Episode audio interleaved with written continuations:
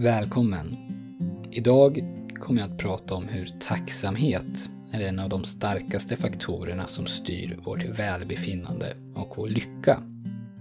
Jag kommer att hänvisa till några studier som har gjorts i ämnet och så ska jag ge några förslag på vad du kan göra för att få in mer tacksamhet i ditt liv.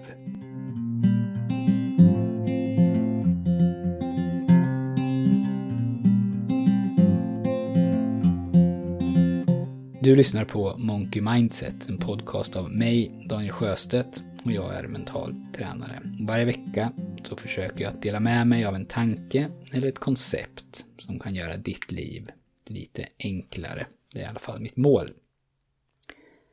Det är inte svårt för någon av oss, tror jag, att hitta saker som vi kämpar med just nu. Sånt som inte riktigt är som vi vill ha det. Saker på jobbet eller relationer eller vår hälsa, bara för att ta några exempel. Och det är lätt hänt och helt naturligt att tankar på de här sakerna, allt det här som vi vill ska vara annorlunda, tar upp en hel del av vår mentala energi. Och vi kan bli irriterade, både på andra och på oss själva, för att vi inte lyckas fixa de här problemen. Eller för att vi inte bara kan släppa dem.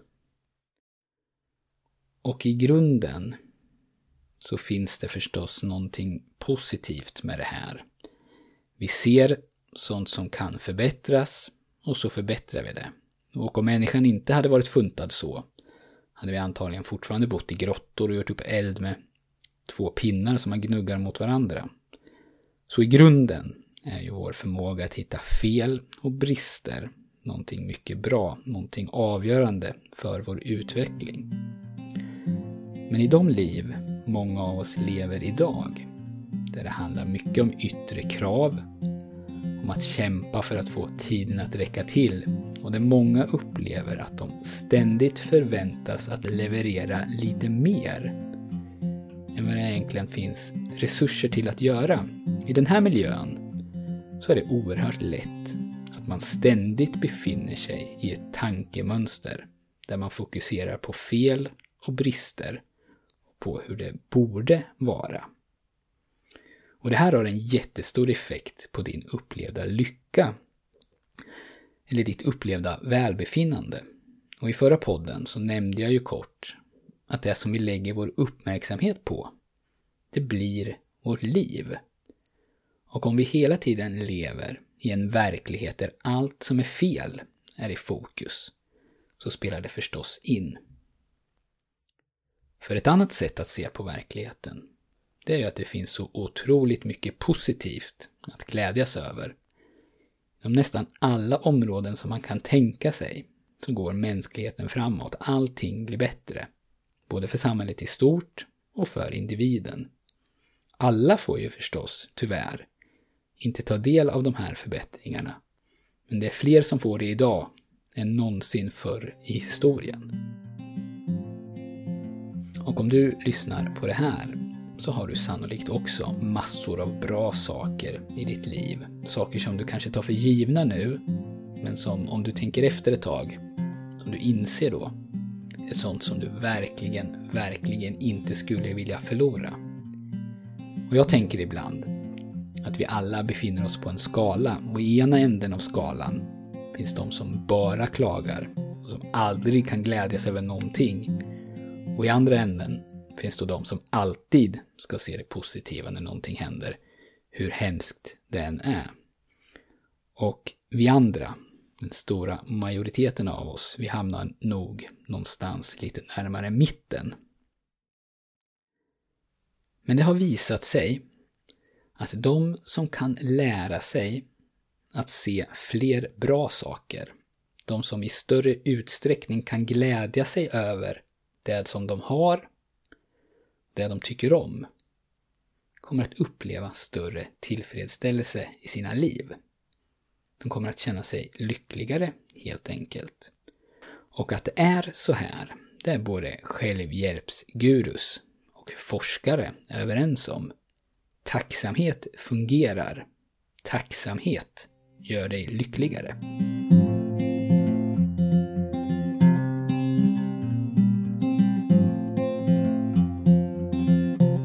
Två forskare, Emmons från University of California och McCullough från University of Miami, gjorde ett enkelt test där de bad testdeltagare skriva dagbok, typ. De ombads skriva ner vissa saker några gånger i veckan. Inte mycket, utan bara några få meningar. En av de här grupperna ombads att skriva ner händelser som de var tacksamma hade hänt under veckan. Den andra gruppen ombads skriva ner sånt som hade gått fel eller som hade irriterat dem under veckan. Och den tredje gruppen fungerade som kontrollgrupp. De ombads att skriva ner sånt som på ett eller annat sätt hade påverkat dem under veckan, men det spelade ingen roll huruvida det skulle ha påverkat dem positivt eller negativt.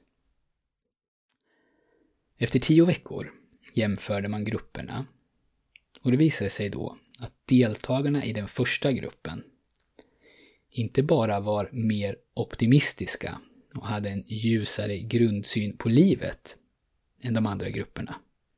Men deltagaren i den gruppen hade också motionerat mer och hade i snitt färre läkarbesök än deltagarna i de andra grupperna.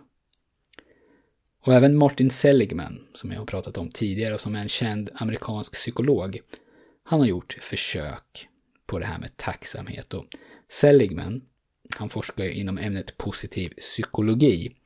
Han har sagt att ett av de experiment som fått bäst effekt på upplevd lycka för honom, det var när försökspersonerna fick söka upp någon, någon som, de för, någon som för länge sedan hade gjort någonting för dem som de var tacksamma över, men som inte hade fått cred för det.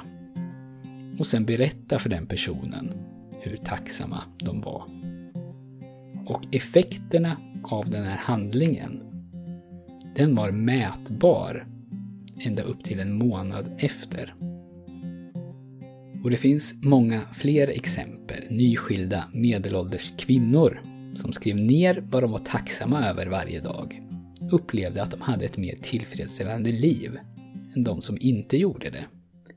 Och extrajobbande studenter som fick höra av chefen hur tacksam hon var över deras jobb producerade mer än de som inte fick sådana här positiva ord.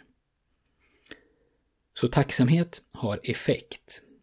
Både att ge tacksamhet, att vara tacksam och att få tacksamhet. Och vad det handlar om här, i alla fall så tolkar jag det så, det är ju inte att vara naiv eller blåögd eller korkad och gå omkring och tvinga sig själv att se världen med ett ljusblått filter och intala sig att allt är bra hela tiden. Men snarare är det så att man ska försöka se verkligheten mer sann vad de flesta av oss gör idag.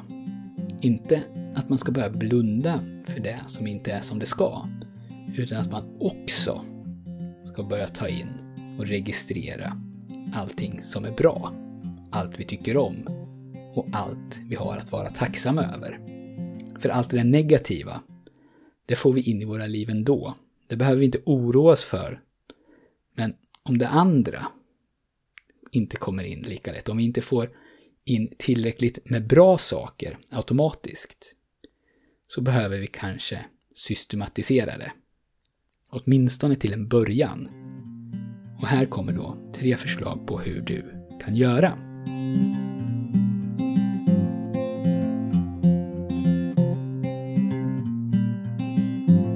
Det första är att skriva en tacksamhetsdagbok.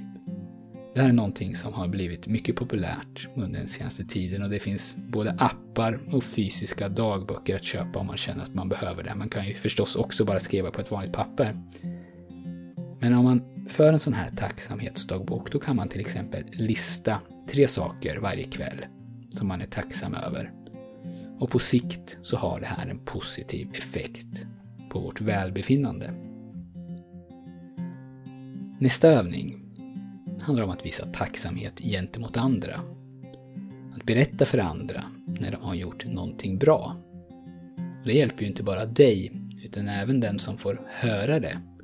Och om man börjar göra det här på jobbet till exempel, så blir man ju någon som är med och skapar positiv förändring. Man bidrar till ett generösare och trevligare klimat. Och man kan ju också börja uttrycka tacksamhet till andra människor som man möter i sin vardag. Se till personen som står i kassan på sportaffären att man tycker att man har fått ett väldigt trevligt bemötande och tacka för det. En sån liten gest kan ju faktiskt göra någons hela dag. Och det gör också dig på ett bättre humör. Mitt tredje tips, det handlar om att börja meditera eller träna mentalt. Eller göra någonting annat där man kan stänga av omvärlden en stund. Yoga är ju också ett annat exempel. Och om du mediterar regelbundet, och det jag säger nu gäller för mental träning också, och även yoga tror jag, även om jag själv inte prövat utan bara hört och läst. Men om du gör det här regelbundet så händer någonting inom dig. Du blir lugnare och tryggare. Och det här, i brist på en bättre förklaring då, så börjar det här filtret som du ser verkligheten genom att tunnas ut mer och mer. Du lever inte så mycket i ditt eget huvud längre, utan du har lättare att se saker för vad de egentligen är. Så all stress och all press som man känner och som gör att man lättare fokuserar på det negativa, det balanseras upp. Och det kan göra att man kan se hela den här skalan som jag pratade om förut igen. Alltså både det som man tycker behöver förbättras, men också det som man redan tycker är jättebra och som man uppskattar och som man är tacksam över.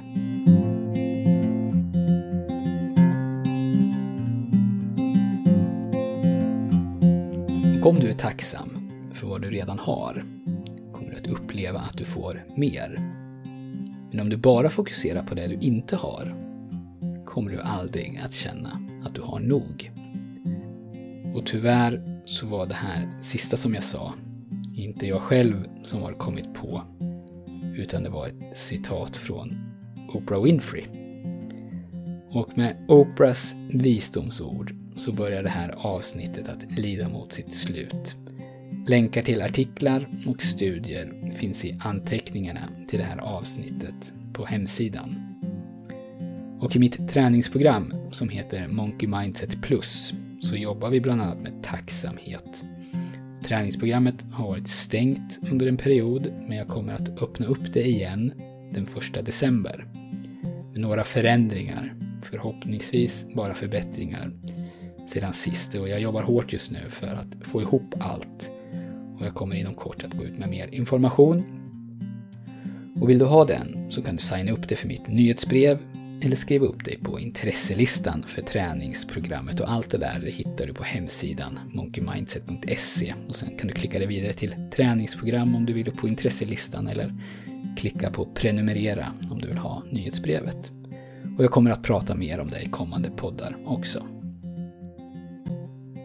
Och om du signar upp dig för nyhetsbrevet så får du också det som du behöver för att komma igång med mental träning av mig. Och det kostar ingenting. Och du får då är fyra ljudband med instruktioner som du kan träna mentalt med. Och ljudbanden det är de samma som finns i min app som heter just mental träning. Lämna gärna en recension på iTunes, det hjälper podden väldigt mycket. Det var allt för idag. Tack så mycket för att du har lyssnat och jag hoppas att vi hörs snart igen.